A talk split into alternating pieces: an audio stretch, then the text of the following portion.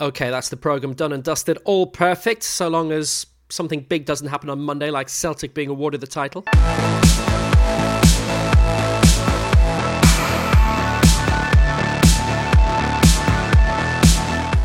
So, football is coming out of lockdown. We've had the first full round of Bundesliga games in Germany since play resumed. And what a weekend it's been, particularly for the top three as they all won Bayern Munich, Borussia Dortmund, and Borussia Mönchengladbach. We'll be reflecting on that in this edition, along with all of the other action that's been happening worldwide. And obviously, there's not been much. Hello again from Will Downing, alongside my fellow locked down football commentators Mark Rodden, Stefan Journey, and Dimitro Zulai. So, what have you been watching this weekend? Me, it's basically been the Bundesliga. Mark, what have you been seeing? Surprise, surprise. I've been uh, watching football and the Bundesliga, Will. I think everyone's uh, in the same boat, and uh, thank God for it as well. Great to have it back. It's obviously a bit strange uh, without supporters, but um, football is football. Most people who enjoy watching it are happy to have something to watch, and it could turn into a fairly exciting title race with um, maybe four teams involved now. Excellent. Stefan, has it been football or has it been the special Eurovision concert? Would you believe? I was watching also the Bundesliga. Unbelievable. The uh, derby and also Eintracht Frankfurt, Borussia Mönchengladbach and Bayern Munich uh, today. Happy weekend for me. So, Dimitro, apart from football, have you been watching anything interesting this weekend? Mm, yes, I have, but I also watched some interesting football, especially in K League. On Sunday morning, there was a brilliant game against Suwon Fuglsund. They were 2 0 down and scored three in the second half to win it. As for other television on the Spanish national channel TVE, uh, my one of my favorite TV series, El Ministerio del Tiempo, now starts its fourth season. The two episodes are out, and it's a great watch. And what's it about? A secret ministry of time their agents travel back and forth in time to preserve the history of Spain as it is, with all its faults and mistakes. Yeah, apparently it's coming on HBO, so that may see it appear on Sky. Also Netflix very soon. Sounds a bit like the time tunnel, which used to be repeated on TV when I was a kid. Uh, Celtic have completed their ninth league title success in a row. They've been confirmed as Scottish champions. Hearts relegated after the SPFL ended the Scottish Premiership season. The decision taken at the board meeting on Monday after all 12 clubs agreed that completing the campaign would be unfeasible. They're topping up the points using average points per game. But Stefan, it is Celtic champions again. They had a very strong lead. Exactly, and it's, again uh, what a performance from uh, Neil Lennon's uh, men. And uh, we thought uh, initially this season they could have been uh, Rangers, and in fact it was a turning point around I think around December when during the old firm Rangers bet Celtic another win, and and we thought at the time it's going to be definitely Rangers season. And again, Celtic had you know formidable uh, second half of the season, even though, we know it was stopped you know early in March, 13 points ahead of Rangers, and this is a ninth uh, title in a row, which is absolutely unbelievable. And the the historical uh, title between 1966 and 1974, which you know they won nine times in a row the, the title. So it's it's a rivalry between Rangers and, and Celtic, but Celtic is way, way ahead and uh, will qualify again for the first preliminary round of the Champions League next season. Yeah, there were 13 points clear of Rangers when the season was finally called. So, a bit like Club Bruges in Belgium, you may be disappointed that the season is ending early, but you can't say really that there would be an asterisk there because the lead was formidable. They would not have been caught. No, I don't. I mean, again, as I say, you know, previously uh, I was covering the game right before the end of the year uh, when Rangers uh, went to Celtic Park to uh, to beat Neil uh, Neil, Les- Neil Lennon's uh, team two one. Jerry thought that you know it could have been you know Rangers season with Steven uh, Gerrard doing quite a good job, and but the problem is Rangers was not consistent enough coming back after the the winter break. And Celtic just was too strong, and especially with Odsonne Edouard the front was was absolutely magnificent.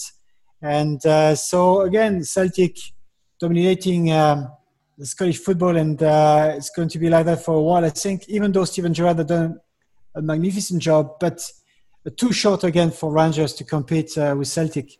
So it's the third time that a club in Scotland has won nine titles in a row.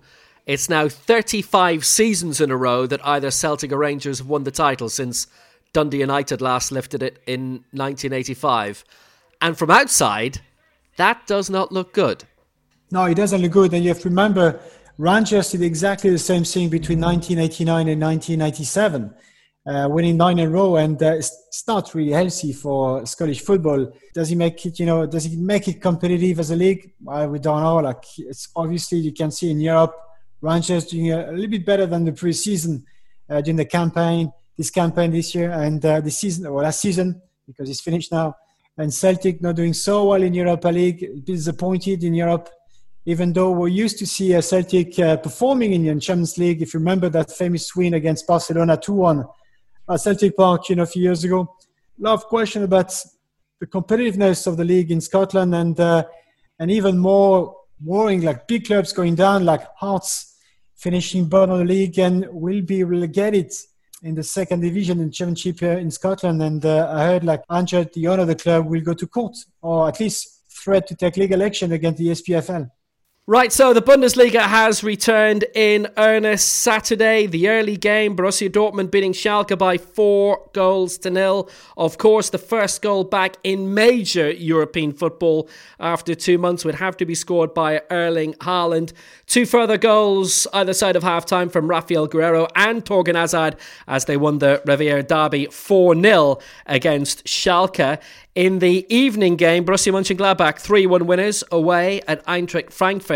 And on Sunday, a belter of a game to start off between FC Cologne and Mainz. Cologne 2 0 up with half an hour to go, but Taiwo Awoniyi and Pierre Malong with an astounding goal, solo effort from halfway, uh, tying it up at 2 2. And there could have been many goals after that in the final 20 minutes. And the last game of the weekend, Bayern Munich regaining their four point lead at the top, 2 0 away at Union Berlin. Robert Lewandowski with a John Aldridge style penalty late in the first half. That's his 26th of the season, one of his best scoring seasons ever.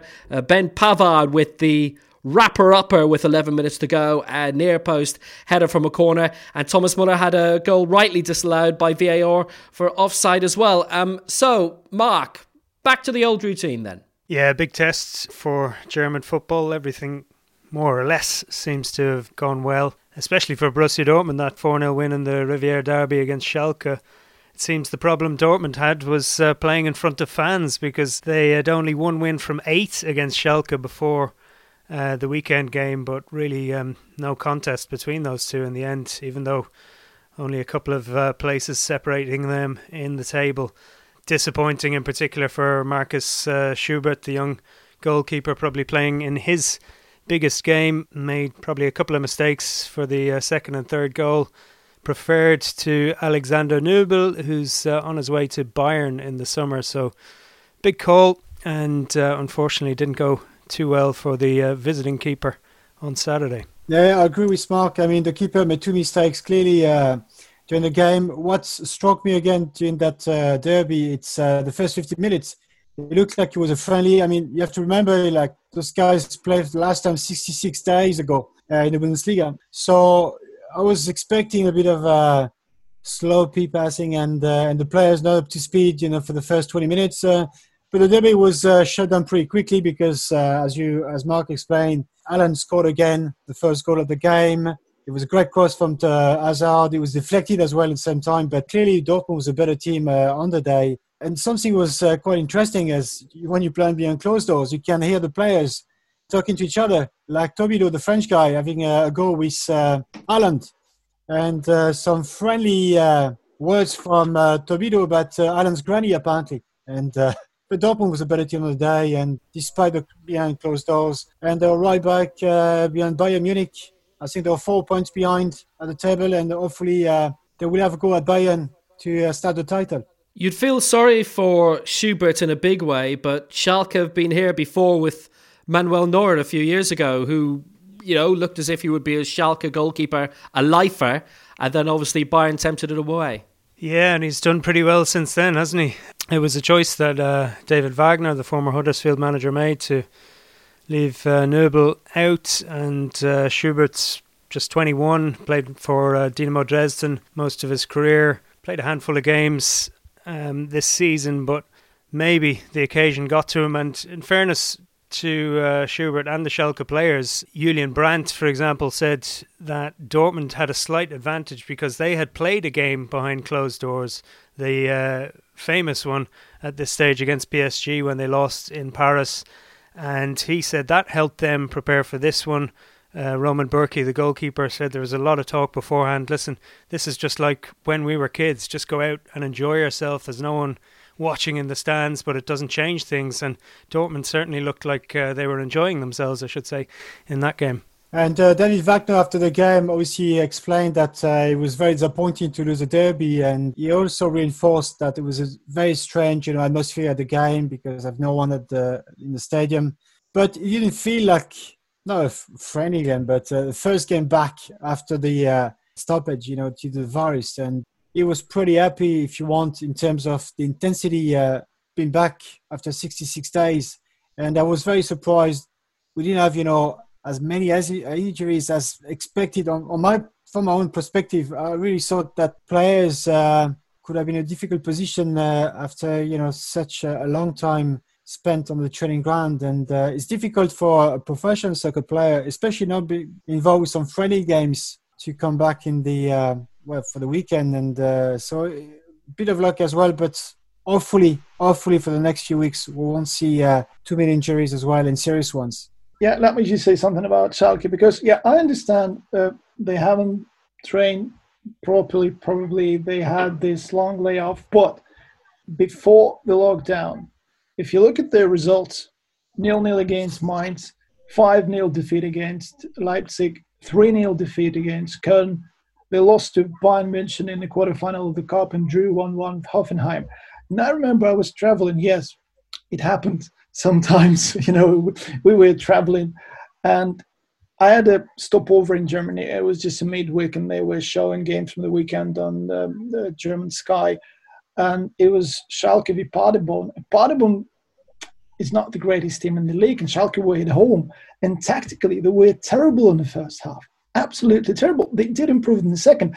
So what I'm saying here, yes, it's unusual. It's empty stadium, but if you look at the way they were playing, at their tactics, it just looked like an amateur side. It, it, it, that's something that amazed me because yeah, Dortmund they played a great game. They did what they like doing, but the problem is Schalke didn't do anything to stop them from doing it. Like for example, Freiburg did to stop Leipzig in their game. And what did you make of the atmosphere or lack thereof? I know some of the grounds, Cologne today, for example, put a whole lot of uh, their season ticket holders' shirts on the stand. No, we can't complain about it. That's how it is. We just have to accept it. Unfortunately, that's the way it is now. We can only hope that in the nearest future, and we're talking here about a few months, I guess, we'll see fans back in the stands. But right now, we just have to accept it.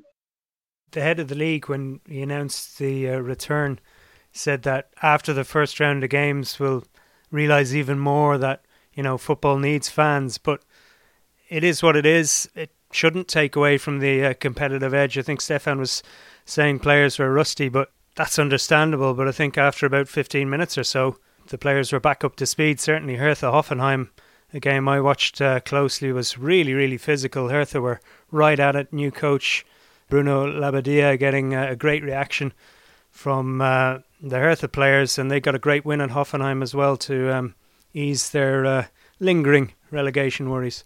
By the way, what did you all make about that claim that since a lot of games are played in these conditions now, well, all, all of them being played in these conditions now, that's why there was only one home win in the whole round of Bundesliga because in second Bundesliga there wasn't a single away win.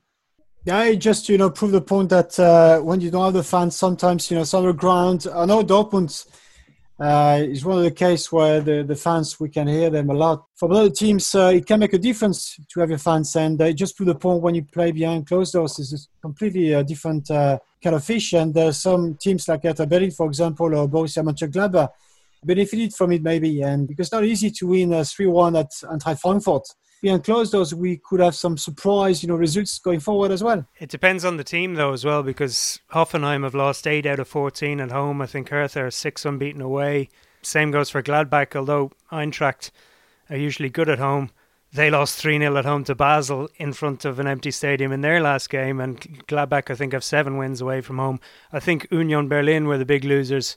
Their whole identity is based on their fans, and that certainly would have given them an edge against Bayern.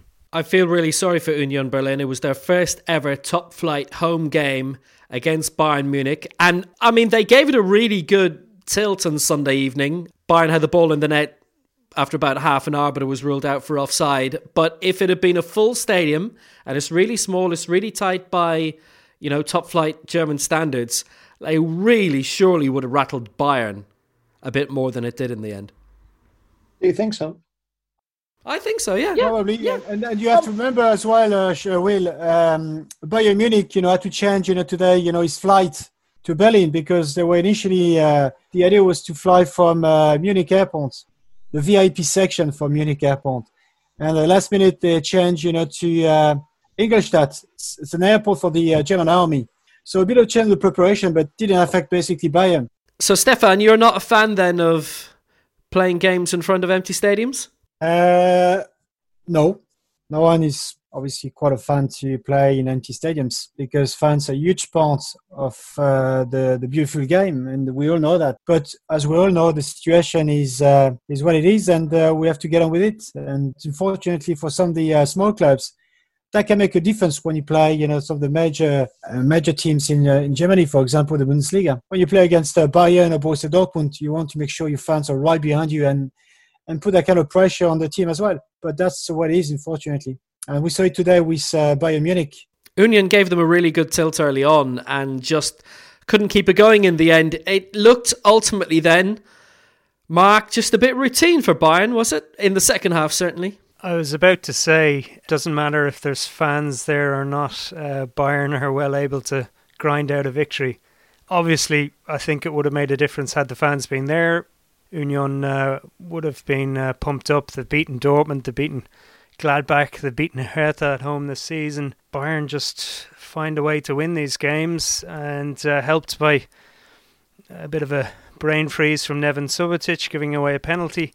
Lewandowski, by the way, one of the players to benefit from enforced break with the uh, coronavirus because he had an injury. He missed, I think, two league games. He's never missed four or more more than four in his 10 years in Germany. Um, so he's now up to 26 league goals for the season, 40 in all competitions. And now, as well as whether Bayern win the title, it will also be about whether Robert Lewandowski can break yet another record. He's uh, gained a couple of games because of the break. Gerd Muller scored 40 league goals in 71 72. Lewandowski has eight more matches to get uh, 14 or more to match or better that feat what's surprising this this season, uh, we know like they have a new manager Bayern, but uh, Jérôme Boateng was struggling at the beginning of the season. Uh, was in the, in the heart of the defense with David Alaba, who's also a left full. But you know, I'm surprised Alaba is someone who's who has evolved. You know, for the last 16 months, he can play uh, the left back, but also going forward, he can play. You know. A bit further up on the pitch, and clearly now playing uh, as a centre back it's not you know a revolution for uh, Bayern, but that player is, is, quite you know unbelievable. He's quite versatile, which I, I, I couldn't imagine from Alaba, and also Alphonso Davies uh, making uh, his mark as a left back, and uh, so it's quite impressive uh, if you see uh, the Bayern defense today, and so a very solid. Davies is actually having a, a, remarkable season, the young Canadian, and Hansi Flick having come in towards the end of uh, 2019, having been Jogi Löw's assistant for so many seasons, having been at the German Football Association and as a director, all told something like 10 years, Bayern have brought him in and is he sort of the calming influence that they've needed after the short spell in charge for Niko Kovac, Mark? Yeah, seems to be. Very early on, all the players were praising him. and his communication in particular, the way he talks to the players and explains everything to them very quickly, seems to be doing a great job. I think it's 50 goals in 16 Bundesliga games under Flick now. And uh, as Stefan mentioned, he's had to play around a little bit. The likes of uh, Niklas Süle, Lucas Hernandez have been out injured. So um, Alaba has shifted in. Davies has been a revelation at left back, has a new contract to show for it. Benjamin Pavard as well at right back has allowed Joshua Kimmich to move into uh, central midfield more often, his favourite position. So they are a real force now. And you have to remember they swept aside Chelsea in the Champions League first leg as well, 3 3 0 away. So uh, if and when the Champions League is back up and running, Bayern will fancy their chances in that as well. And what struck me as well into that team, it's Alphonso Davies. Is you know if you look at you know his experience in the MLS, was more or less you know attacking player uh, sometimes can create things, you know, on the flank, but can also play beyond the striker. And playing at the left back, it was a big surprise. And he benefited from uh, Luke Hernandez's injuries. But you have to keep in mind that Benjamin Pavard, sorry, is, is, is, is not a right back. He's, he's, he's a central uh, a defender. There will be like a lot of competition for places when uh, is coming back from injuries because Hernandez by trade is also a centre back.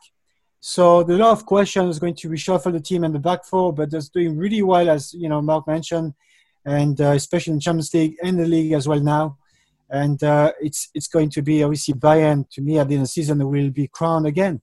Leipzig were in a way the big losers of the weekend, even though they didn't lose. They drew at home with Freiburg, one apiece. Freiburg had gone ahead late in the first half through Manuel Gulde, and Leipzig tying it up through Yussuf Poulsen with 13 minutes to go. They also could have won it in stoppage time and lost it in stoppage time. They fall to fourth. Borussia Mönchengladbach jump up to third after a 3 1 win at Eintracht Frankfurt.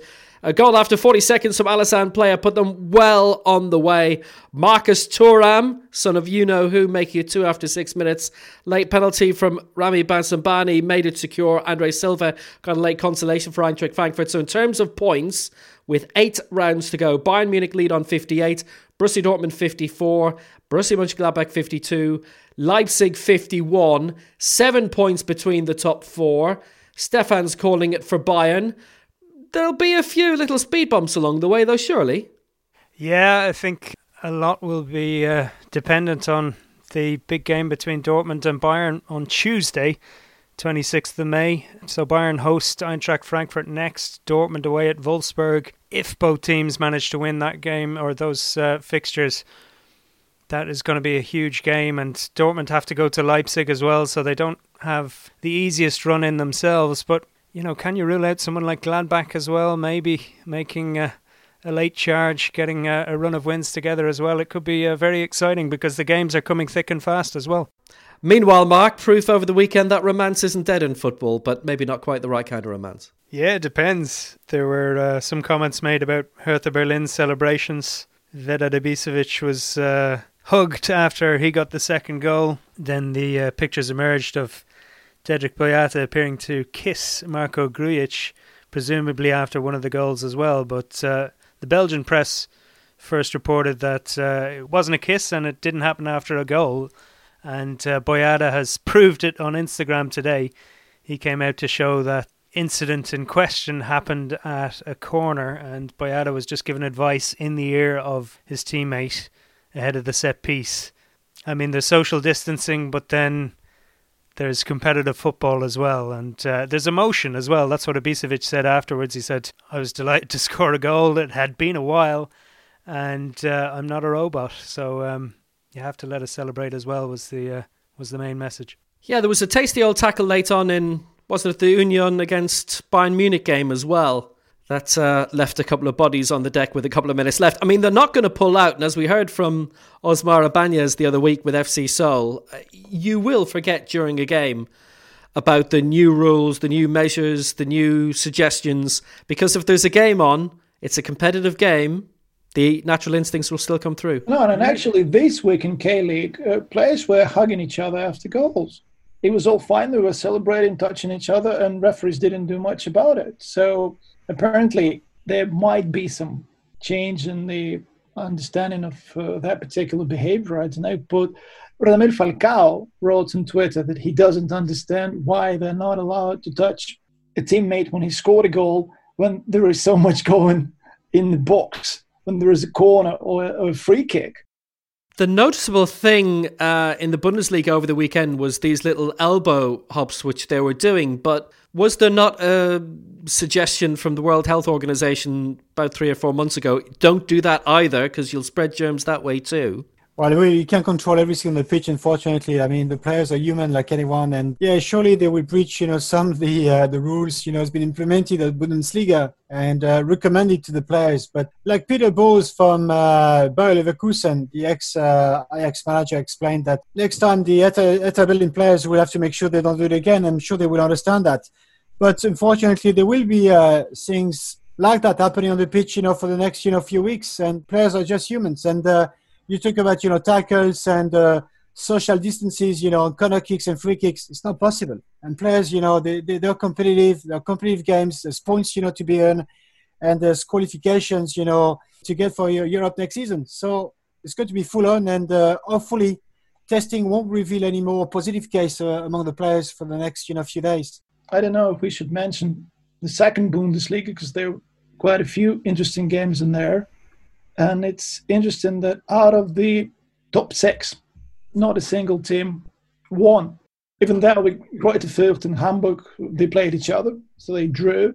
But Arminia, the league leaders, uh, they had a derby against Osnabrück at home, and they considered a late equalizer. Stuttgart lost, and Heidenheim got beaten 3 0 away to Bochum. So even though Arminia Bielefeld has that advantage. It's going to be very interesting because you probably would expect that Stuttgart and Hamburg, with their history, would walk over in that league, but it doesn't seem like that.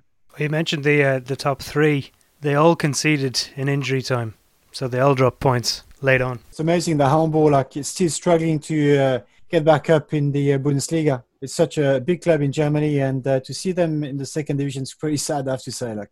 Not if you're a St. Pauli fan, Stefan. Yeah, but it's remarkable. Like uh, even in the late noughties, when Martin Jol was there, they were still competitive. They were still knocking around the top six, and they've just had carnage, chaos since then in the past decade. And I mean, Hertha Berlin were like that. You know, late noughties, early teens when they were up and down. But at least they've got their stability and they've become reliable-ish. Yeah, Hamburg were Europa League semi finalists, I think, not so long ago. But they had a few bad years, got a bit lucky maybe on occasion, and finally went down for the first time. And Bundesliga 2 is a really tough league to come out of because um, it's big crowds everywhere you go. There's no real easy matches in that division. Quite competitive at both ends, with uh, three teams having a chance to go up and three teams in danger of going down in an 18 team league. So pretty much uh, every team has uh, something to play for all the way through the season. So it's uh, it's really tough. And Hamburg have already failed uh, to bounce back straight away. Stuttgart finding it tough this time as well. So it's not a league you want to end up in unless you've been promoted to it. So, Dimitri, you've been busy watching the K League this weekend. Ulsan and Jeonbuk have won again. And the only two teams after the first two rounds have won their first two games with 100% records. Yeah, that's what is expected more or less in the league. Uh, Ulsan were brilliant in the first round, winning 4 0. And in this round, you could see that Suwon, the opponents, prepared really well they put him under pressure. They knew how Ulsan would be coming out of defense. They're trying to cut those ties, and they were successful. They had a good goal in the first half, and now there wasn't uh, much uh, to talk about offensively in that. And then they scored early in the second, and then they decided that's it. We probably won the game, and that led uh, Ulsan back into the game, and, and they scored three goals. Uh, late winner with a deflected free kick from Junior Negrão, who had four in the first two. But for me, it was probably the game of the weekend. It had everything from the tactical point of view and all those goals and emotions. And also, last week when we were talking about the first round of fixtures, I, I started saying that I liked how Sangju Sanmu, the army team, played. And I was like, but they lost 4 0. But yeah, I, I should have insisted on that because in this round they had their home win. They won to nil, playing some good football. And what is interesting about that, there is a hill just beside the stadium. There were people sitting on it and watching the game, even though they were wearing masks. But they still, you know, not at the social distance and watching a game of football from outside the stadium. Yeah, I saw a video from the Faroe Islands over the weekend where, I mean, the stands, such as they are, were full, basically. But then they've had no deaths in the Faroe Islands and they look like they've pretty much come down from lockdown. The football's underway there. Seoul, in their huge stadium, beat Gwangju by a goal to nil. Han Chan Hee scoring midway through the second half. So at least they're mid table and at least they've now won a game. Yeah, that was a great goal. Uh, they tried hard to break their opponents down, but Gwangju just came to defend. So Seoul had their problems, and actually Osmar just wrote me after the game that they still lack that match practice and they still lack some sharpness and they need more tactical preparation. Otherwise, they will suffer during the season. But it was very important to get that first win. And just like FC Seoul, another of our correspondents from last week from Klaksvík suffered defeat in their opening game, but Klaksvík winning 2 1 away at TB Tvøroyri. So they go into mid table. B36, it's the same situation. B36 and HB, sweet. Not a vanilla side at all. Havnar Bóltfelag. They've played two and won two. They're joint top of the table. And obviously, they're still going out live in Norway. And they're making a bit of progress there anyway, Dimitri. Well, apparently, a late winner for KI in their game. It was 1 1 draw, so the defending champions could have only one point out of six. But they got a penalty, late penalty, and they converted it and won. And we've just learned, by the way, Stefan, today, the passing of Gérard Houllier's long term right hand man. Yes, sad news in France. Jacques Crevoisier passed away today. Uh, he was 72. Jacques was assistant at Liverpool, but also uh, worked for the uh, under 19s national team. Uh, he won the Euro in uh, 2000 with Thierry Henry and David Trezeguet in the squad when he was the assistant of Gérard Houllier it's, it's really, really sad news. And he was a great coach and uh, really think of the game. And uh, Gérard took him under his wing in uh, Liverpool. And he was assistant when Liverpool won uh, the treble with the Europa League, the Cup, and the uh, League Cup in England. So really sad to see him go. He was so young, 72, still a young age, and, uh, and a lot to offer to football. And sad news for France and for uh, presumably Gérard Very, very sad you know, today that the passing of Jacques Crevoisier. We're going to turn the clock back to one particular date 25th of June 1990. And for quite a sizable audience, TG Ceathair Friday night, they saw Ireland against Romania. Probably from an Irish point of view, the most exciting nil-nil draw there's ever been because obviously it went to penalties. 5 4 against Romania. Sheedy, Houghton, Townsend, and Cascarino scoring for Ireland. Hagi, Lupu, Rotariu, Lupescu for Romania. Daniel Timofte had his fifth penalty kick for Romania, famously saved by Pat Bonner. David O'Leary stepped up, and all those years of frustration of not being in the Ireland team finally put to bed. He scored the winning spot kick. Ireland through to the quarterfinals the following Saturday against Italy at the Stadio Olimpico in Rome. Teeing up three, four magnificent days of football because almost every game played in that second round of the 1990 World Cup had so many memories attached to them. But, Mark, from an Irish point of view, it all came down to one kick and one man. Yeah, everyone remembers where they were for that. Do tell. Growing up, well, I was I was in my house, but growing up, the local station was uh, Kilbarrack train station, and for years, for twenty five years or so, there was a brilliant mural of Packy Bonner saving Timofte's penalty, which wasn't actually the winning moment because David O'Leary coming in from the from the cold, just replacing um, Steve Staunton. He'd only been on the field a few minutes coolest man on the planet taking that penalty made it look so easy. A hero um, forever, along with Bonner in Ireland. A pretty good effort by that Irish team to get through that. It was 30 degrees in Genoa, 55% humidity, and Georgie Hagi was amazing for Romania. Just couldn't hit the target often enough, but he did everything else, and then he moved to Real Madrid that summer, I think, as well. So great to watch and great memories as well.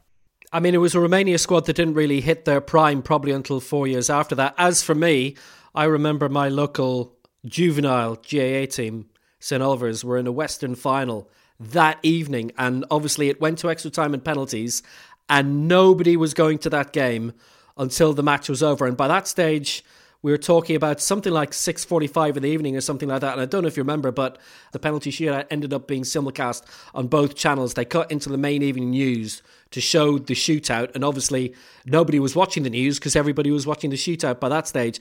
And I think our game, the juvenile match, a big local final, ended up throwing in maybe an hour late because of it, because nobody was going to go until obviously the Ireland match was over in Genoa. And if you can imagine a bunch of 14, 13 year olds in a minibus travelling 10 miles to Cappoquin for a big local final, magnificent atmosphere. It was unfortunate for Hagi. Silviu Lung was actually a, a, terrific goalkeeper in his own right, but ultimately conceded all the penalties. Came very close to saving one or two as well, though.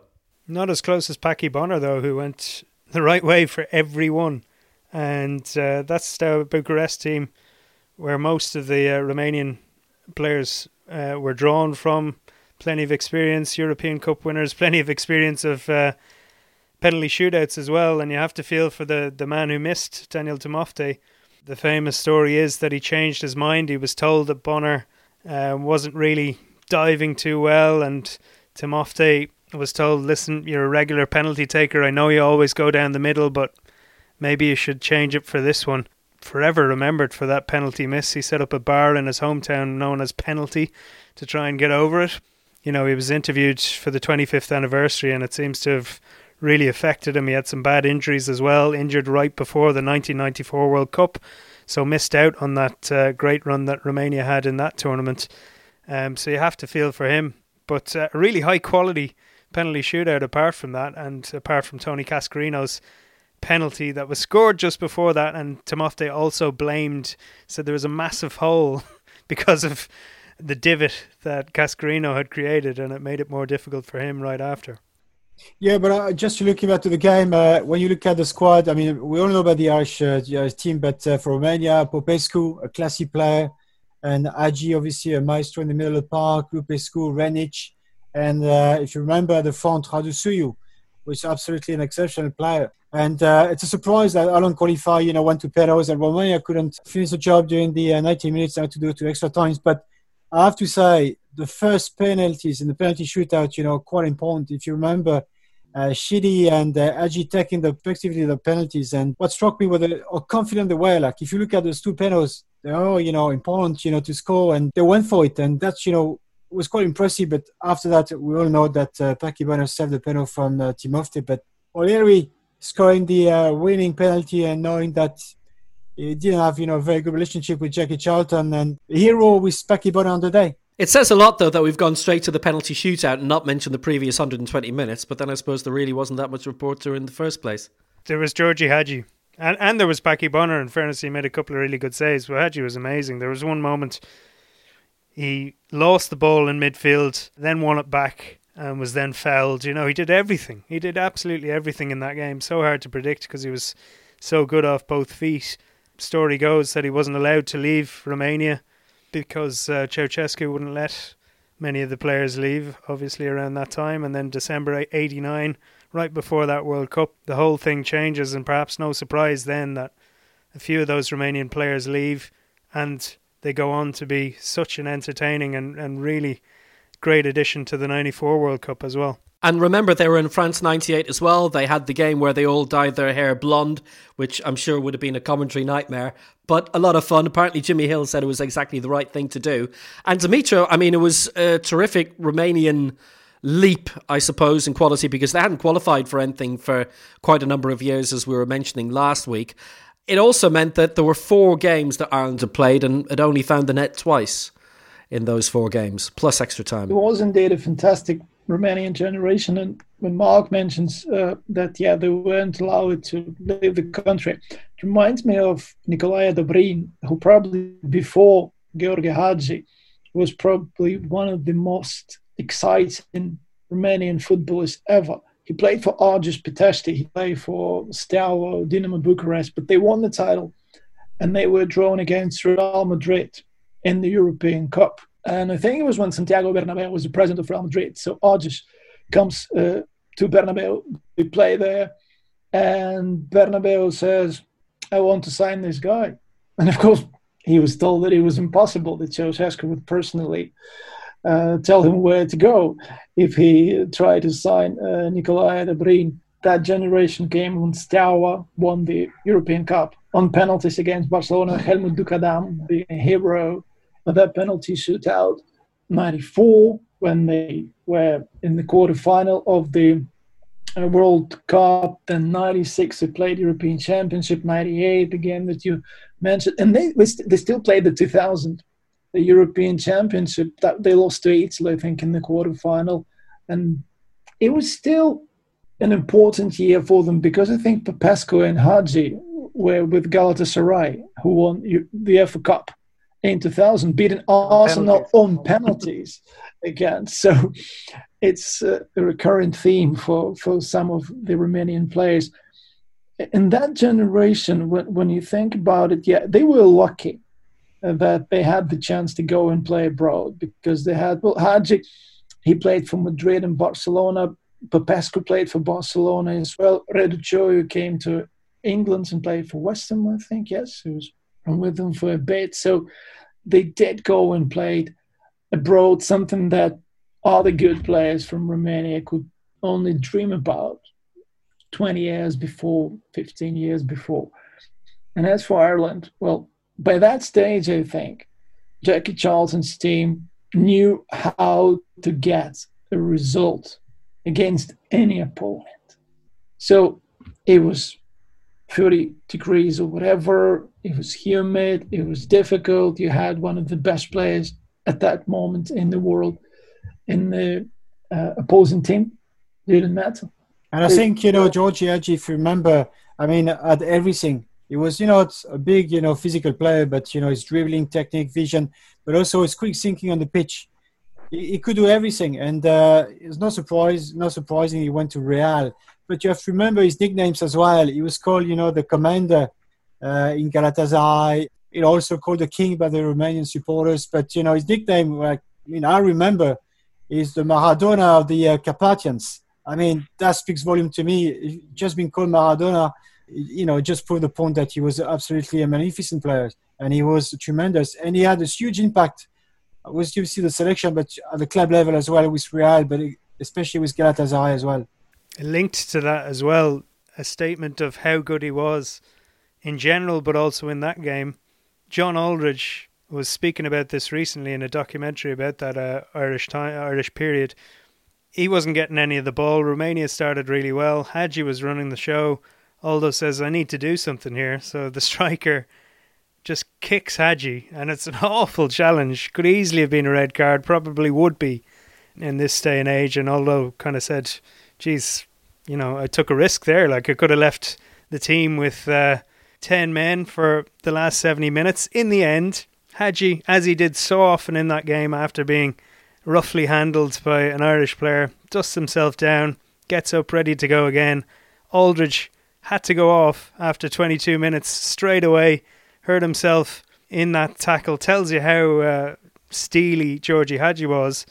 But also, Ireland or teams in general only had two substitutions back then. So Aldridge took a huge risk making that challenge, and maybe it was fate because Cascarino came on to replace him, and despite not wanting to take a penalty, apparently did manage to squeeze his penalty home in the shootout. David O'Leary as well came on uh, after 90 minutes, I think, and scored a winning penalty. Again, great performance for the Republic of Ireland, and and I think maybe you can correct me if I'm wrong, but that was you know the first time Ireland reached a quarter final of the World Cup mainly because it was the first time Ireland were in the World Cup. So you're absolutely right. O'Leary wasn't noticed for his penalties, though. That was the thing. He like he was never on the list in Arsenal, for example. They didn't really have penalty shootouts in the English club game then, and English clubs, apart from we'll say Tottenham beating Anderlecht in '84, and Liverpool doing the same in the European Cup final. English clubs really were notorious for not being very good at a, penalty shootout. So it's remarkable that a whole series of, of English club players would be five from five. And as well, we were second to take the penalties, which is supposedly, you know, you you have uh, less of a chance of winning historically or statistically. But a couple of things. What confidence for O'Leary, just reading back on a few of the interviews that some of the players did, a few people said, you know, he, he wanted the fifth penalty. He said, I'll take a penalty, but I'm taking number five, which reminds me of, you know, watching England Argentina 98 World Cup was shown there recently, and you had David Batty taking England's fifth decisive penalty. What was that about?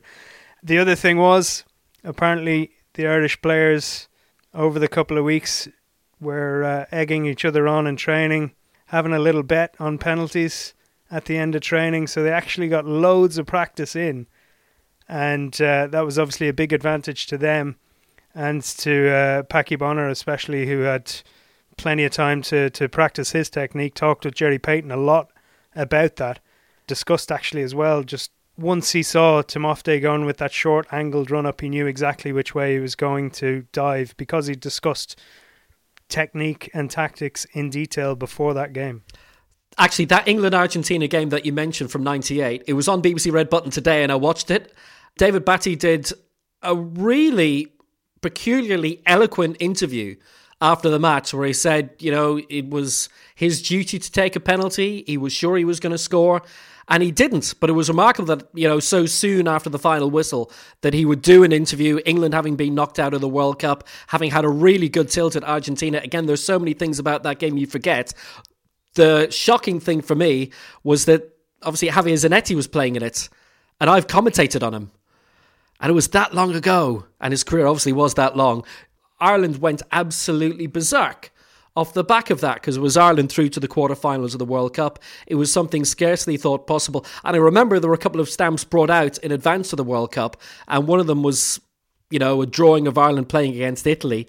And that could only happen in the late knockout stages. I remember saying in the news, well, chance would be a fine thing. And of course, ultimately it did. We'll talk about that next week or the week after when it's shown on television. But the country went crazy in a way that Stephen Roche winning, we'll say, the Tour de France, John Treacy winning Olympic silver medal, Eamonn Coghlan winning the World Athletics title, up there with three or four times in a decade that a country will achieve something like that. Yeah, it was a real coming of age internationally for the country. You know, credited with um, helping us kick on economically as well. But it was already huge that we'd got to that stage. Mick McCarthy, in his book, said it was like Lansdowne Road, that game in Genoa. It was just a massive party for the fans, and I'm sure that helped. We've talked a lot about uh, ghost games and fans not being in the in the ground, but you know it was ten to one according to Mick McCarthy in terms of the the ratio Irish fans to Romanians. You know what better way to celebrate for the Irish players than to go off and visit the Pope a few days later as well?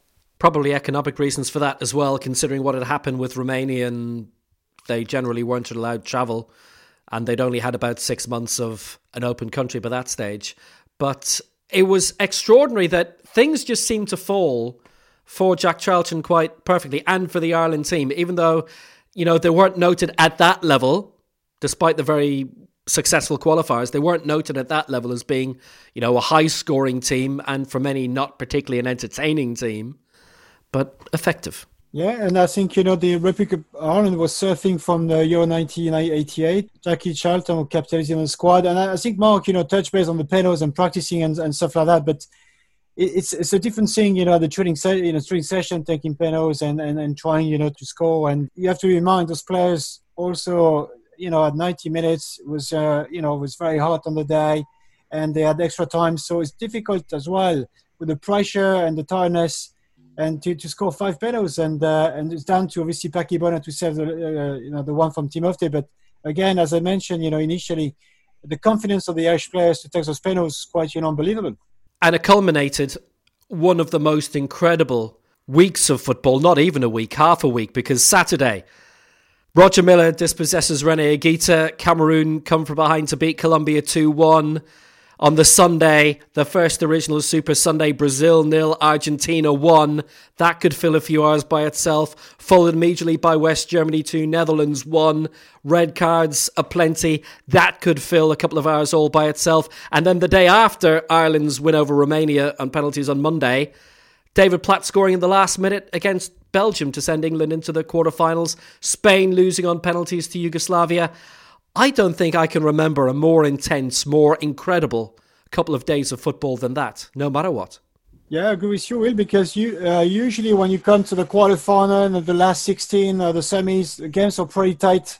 because you want to go as far as you can the competition. And strangely enough, there were goals being scored, like Czechoslovakia against Costa Rica, five goals, Cameroon against Colombia, three goals after extra times. And that was quite entertaining. The only uh, games, do you have any uh, any score, was Ireland against Romania, but the rest, you know, at least teams, you know, tried to score goals. I just, you know, beg your pardon, England against Belgium, you know, after extra times, you know, Platt scored the uh, the winning goal. But I think it was quite entertaining at that stage of the competition because remember 1990 very you know little goals been scored during the uh, the competition, but the last 16 provided you know excitement and goals as well. Well, again, we, we, would have to stay here for another hour talking about those games because for Yugoslavia, it was the last dance, the very last tournament they played together. And the country was already disintegrating at the time. They still managed to get into the quarterfinals. And again, they only lost in penalties to Argentina. So you never know what could have happened if they had beaten Argentina in that quarterfinal. Also, if we talk about Argentina and Brazil, God, there was, a special game. Was from that bottle they gave to Branco, it was marked specifically for him, and they told Argentinian players, "Don't drink from that one. That's for the Brazilians," and that's true. Oscar Ruggeri confirmed it, and he was so happy that they did it because it was against Brazil. And Brazil hit a post, I think, a couple of times in that game. It was very difficult for Argentina. And then there was Maradona dribbling and keeping the ball. And Caniggia was telling so many years later that I'm running there, I'm on my own, and I'm just saying, son of the bitch, just give me the ball, just give me the ball. And then Maradona told him, Do you think I didn't see you? I was just waiting for the perfect moment and he, he gave it to Caniggia. And uh, he scored that goal against Brazil. Then you had the emotions of Cameroon v Colombia. Because Cameroon was the team of the tournament for, for so many people. And uh, Colombia had a fantastic side. They played such a great football. They beat Argentina 5 0 in the, uh, in the next qualifying campaign for the 94 World Cup. But even in the 90, they had a great team. And Pacho Maturana, who was the manager, asked his players, after the game because we they were two one down and they still tried to play the usual passing game. And he asked them just, why didn't you just kick it forward? And it's because you t- you taught us not to. So th- there are so many stories about the World Cup. Honestly, probably Uruguay didn't have much to remember in that because they lost to Italy easily in the round of 16. But Oscar Washington Tabárez was the manager, still the manager. Uh, he because he returned and he won the Copa America with them and the tournament that stays with you after so many years. Even though, yeah, a lot of people say some games were boring and goalless, but and that David Platt turn and, and shot, it's also something special. We nearly forgot about West Germany and the Netherlands. Rudi Völler, Frank Rijkaard, red cards. No, there, there was another class. Yeah, and then and uh, the Rudi Völler and Frank Rijkaard. Uh, this, but it was it was all over uh, the papers in the world. So it, it was terrific. Also, it was also all over their hair. oh yeah, because he had some. Yes, uh, but I mean that was after 20 minutes, and then the goals start coming in the second half. And I mean, I remember at the end of the day there was a, you know, maybe a little bit of disappointment that you know the Germany Netherlands game had had that nasty undercurrents in it, and that Argentina Brazil wasn't the open, free flowing game of football that you know, people outside of South America so naively thought that it would be. But you think back on it now, and it's like that is one of my most favorite days of football ever, ever, ever, ever. Argentina were managed by Bilardo. Just what did you from him? Free flowing football. You had Sebastião Lazaroni trying to get Brazil playing what they thought was European model, which was absolutely terrible, honestly. But Bilardo coming to the World Cup after having won it four years previously wouldn't have changed a bit. I mean, he even had a friendly against Israel again, just like he had before the Mexican World Cup. Just because they won it in '86, he had, he said we have to play Israel before the Italy World Cup. So now it was it was it was a classic and perfect Brazil Argentina at that particular time. Excellent as always. Thank you very much, gentlemen. We'll be back probably next week sometime. So until then, please like us, subscribe, etc., etc., etc. And for me, Will Downing, Dimitri July, Stefan Johnny, Mark Rodden. Until next time, with football back, it's goodbye.